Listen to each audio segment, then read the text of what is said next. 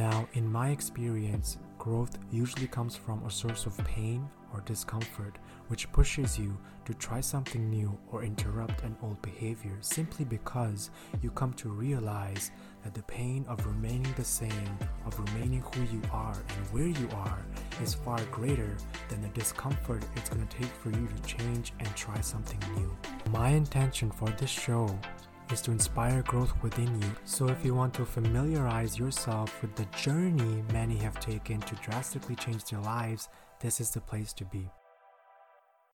Hello and welcome to this edition of the Grow with Moin podcast. I am your host, Moin Zaffer, and welcome to the show. So today we're going to be talking about a 7-year-old boy who got lost in Beijing and was only found 20 years later. It's not what you think. And this is a story about the power of belief and the capacity it can have to radically shift our life.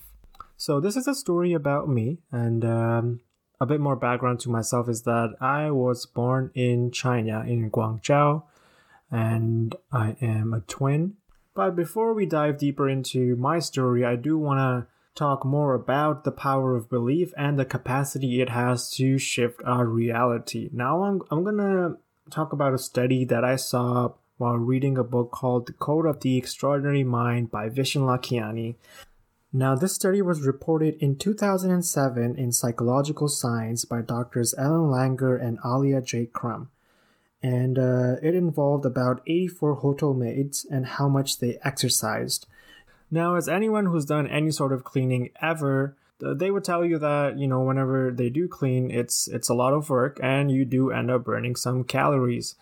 But when these women who were interviewed and part of the study, they were asked if they get any exercise done, and about a third of them said that they don't get any exercise, and the other 2/3 said that they don't get any exercise done on a regular basis. Now, when the doctors assess their physical fitness, they seem to be as fit as any sedentary folks who don't move a lot. So here's when it gets interesting. Now, the researchers implanted or shifted a belief about work that these maids had. So they told about 44 of the maids that their daily activities met the Center for Disease Control's activity guidelines and the Surgeon General's guidelines. They also gave them a calorie count per activity, and they placed it in a place where they could see while working. Now, this is all they did. They just gave them some new information about work, and a month had passed. Now, a month later, the researchers came back and they assessed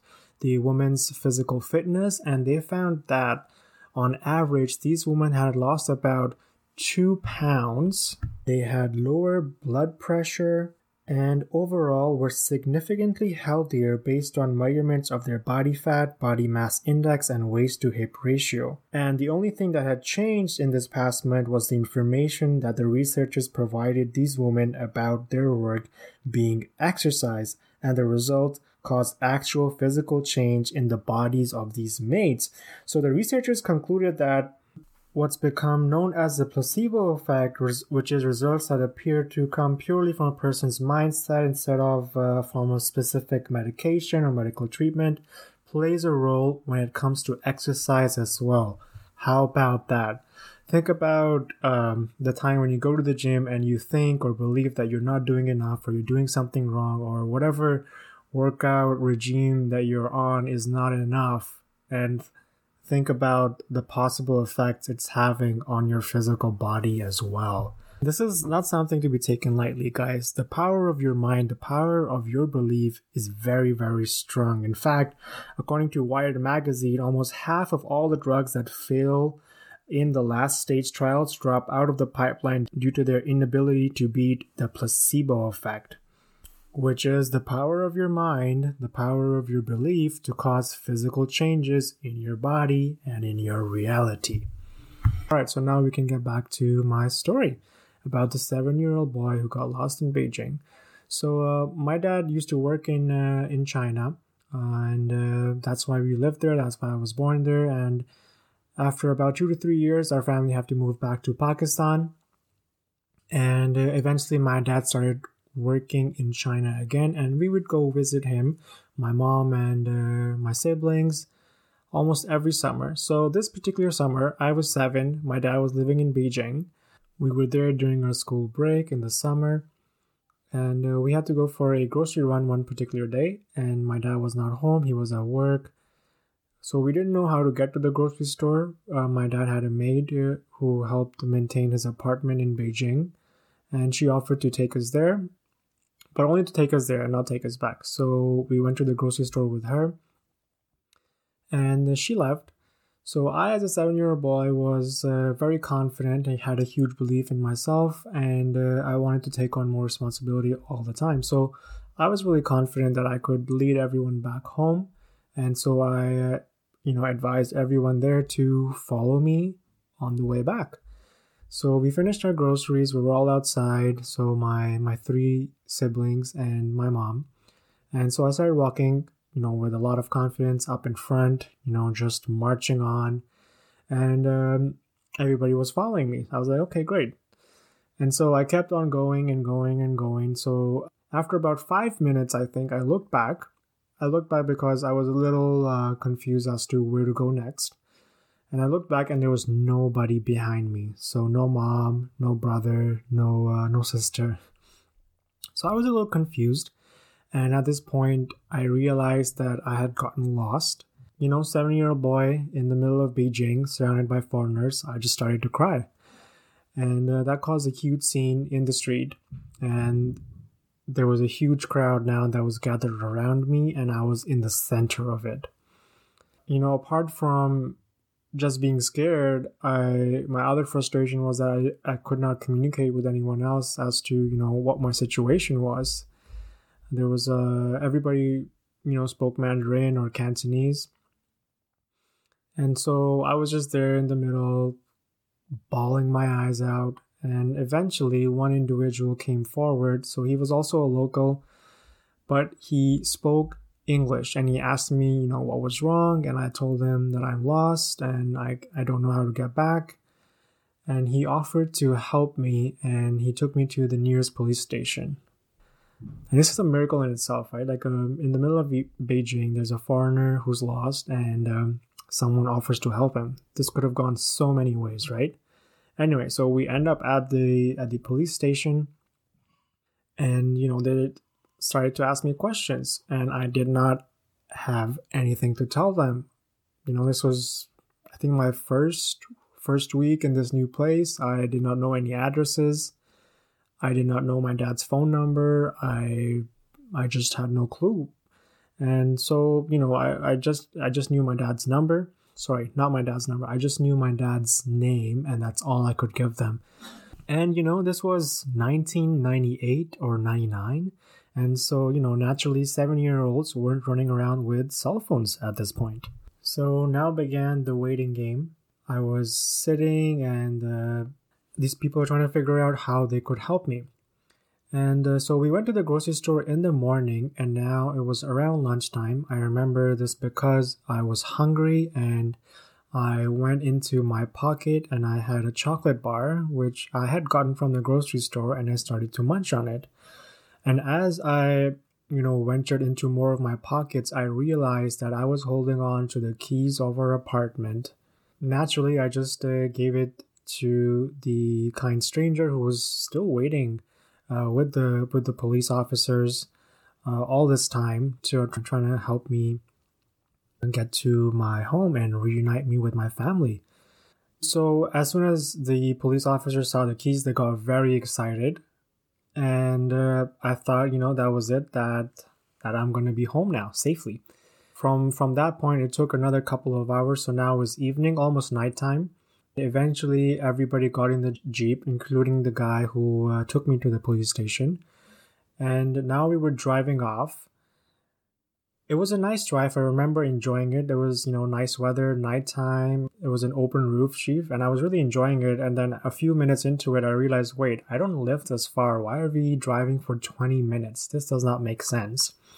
We ended up arriving at a random apartment complex. And I immediately told them that, this is a place that I don't recognize and I don't live here. But they sort of ignored me and carried on. So we went into a random apartment building to a random floor to and knocked on a random door that, you know, I had no idea who was going to be behind that door. And so someone opened the door. It was a Pakistani family. They handed me over to them.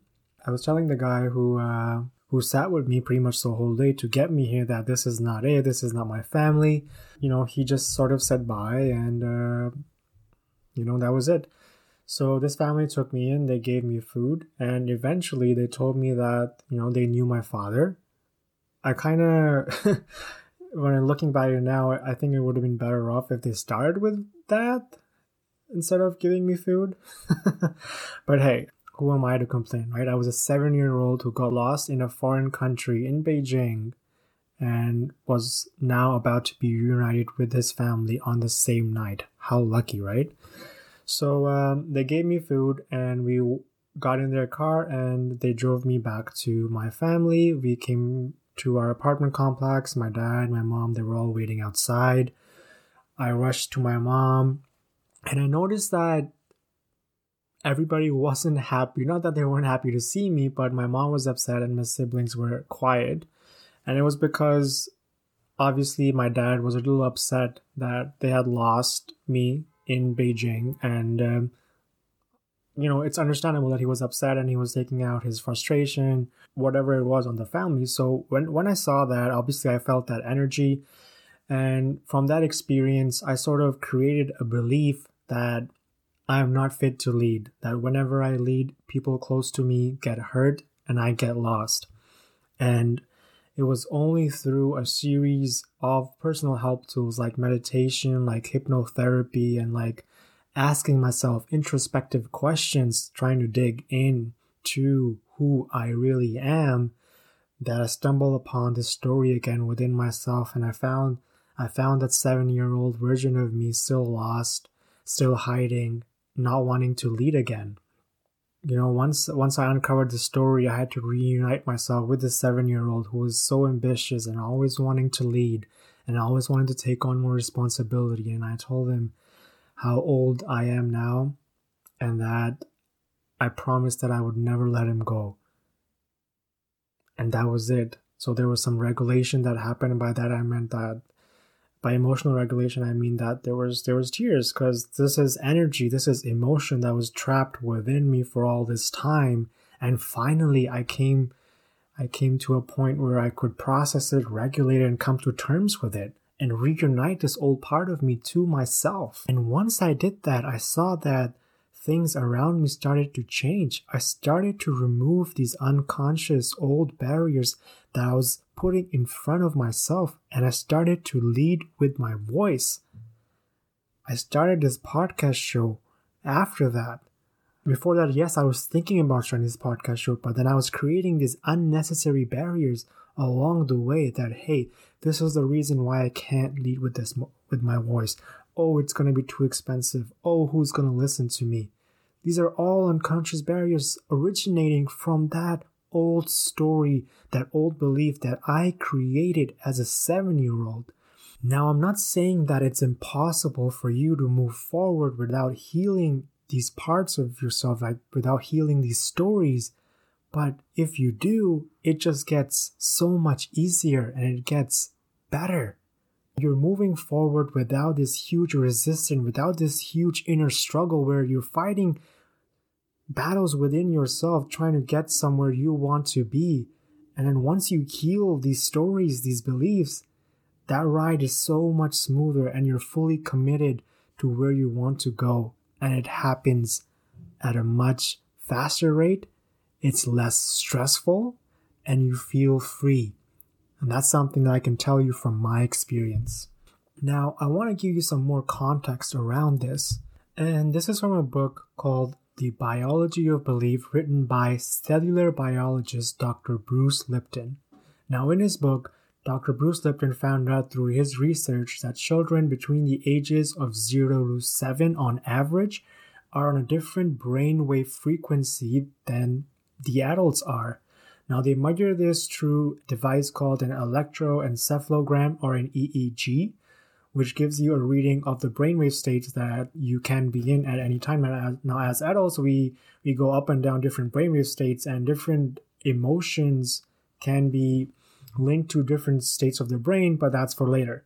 So children between the ages of 0 to 7 on average are in a different brainwave state. And these brainwave states are labeled as theta.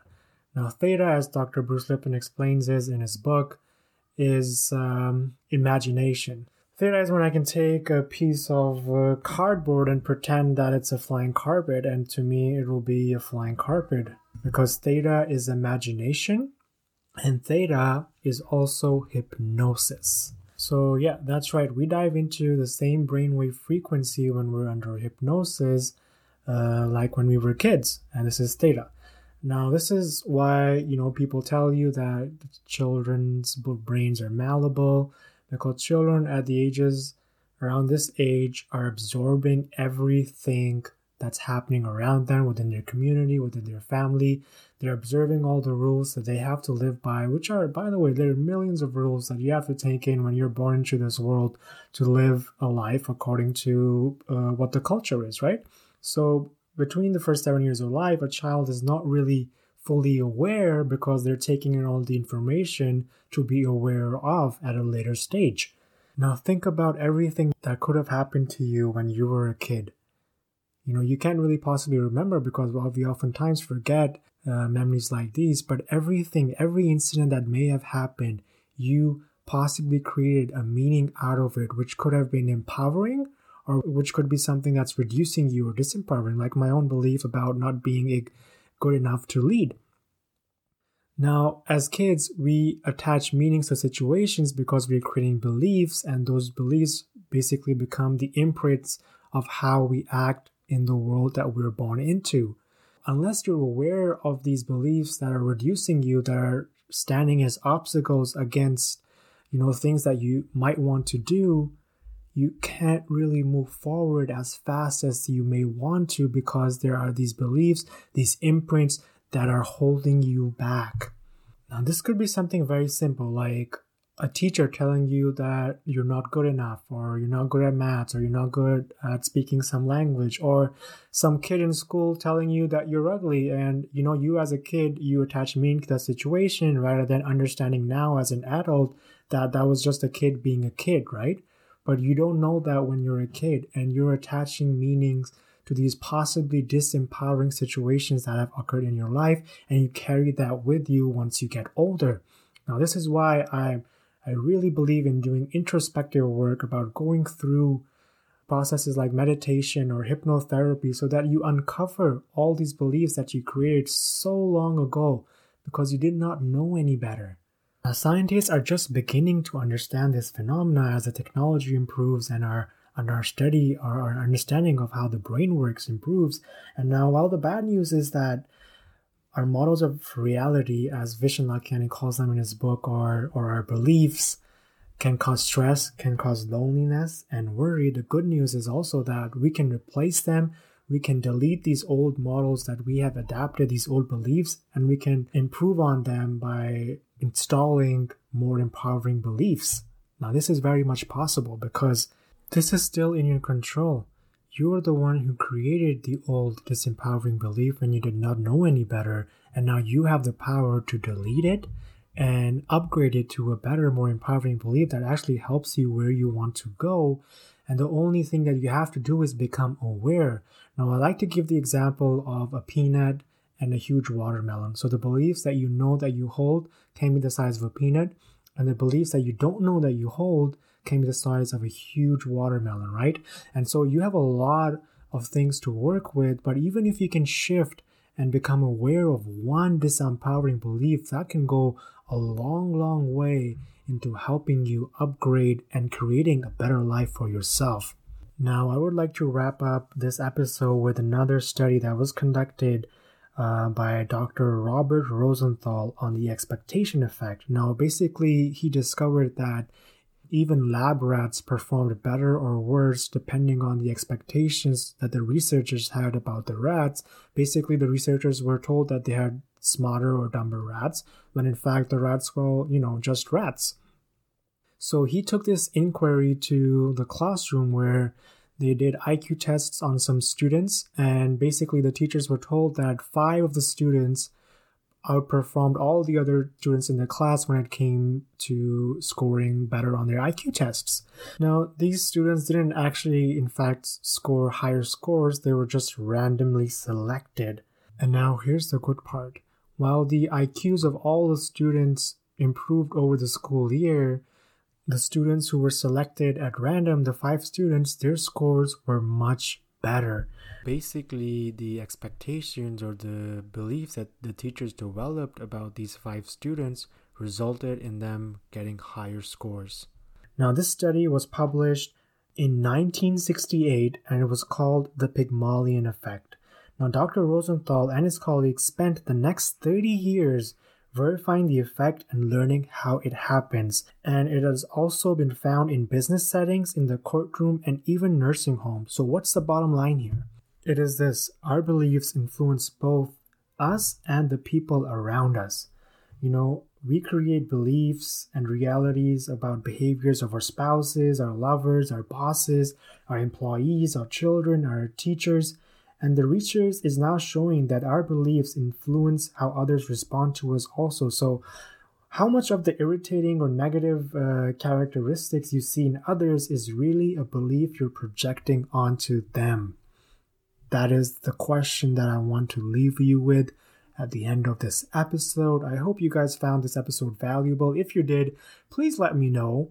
Message me at the Grow with Moin Podcast on Instagram, or shoot me an email at info@thegrowwithmoinpodcast.com, because if this is the kind of stuff that you guys like, I will work on producing more of it so that you enjoy the content more. Because after all, you are the audience, and I am creating all of this for you to empower you, to make you aware of old beliefs and help you improve your lives and create better realities for yourself. Now, for those of you who want to take it a step further, I'm also creating a more intimate community on patreon.com. Now, Patreon is a community where you can get to support financially some of your favorite shows, and you get some amazing perks in return. For example, if you decide to support my show in any way, you can get access to behind-the-scenes content, some exclusive content.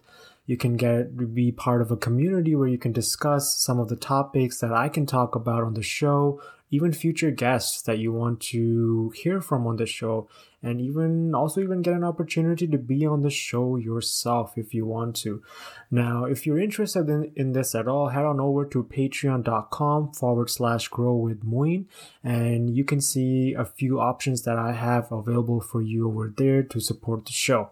I want to thank each and every one of you for tuning in to this edition of the Grow With Moin podcast. If you liked what you heard, please subscribe to my show so that you don't miss a future episode. Feel free to leave a rating, a comment. If you want to follow me on social media, my Instagram is the Grow With Moin podcast. Once again, thank you and enjoy the rest of your day.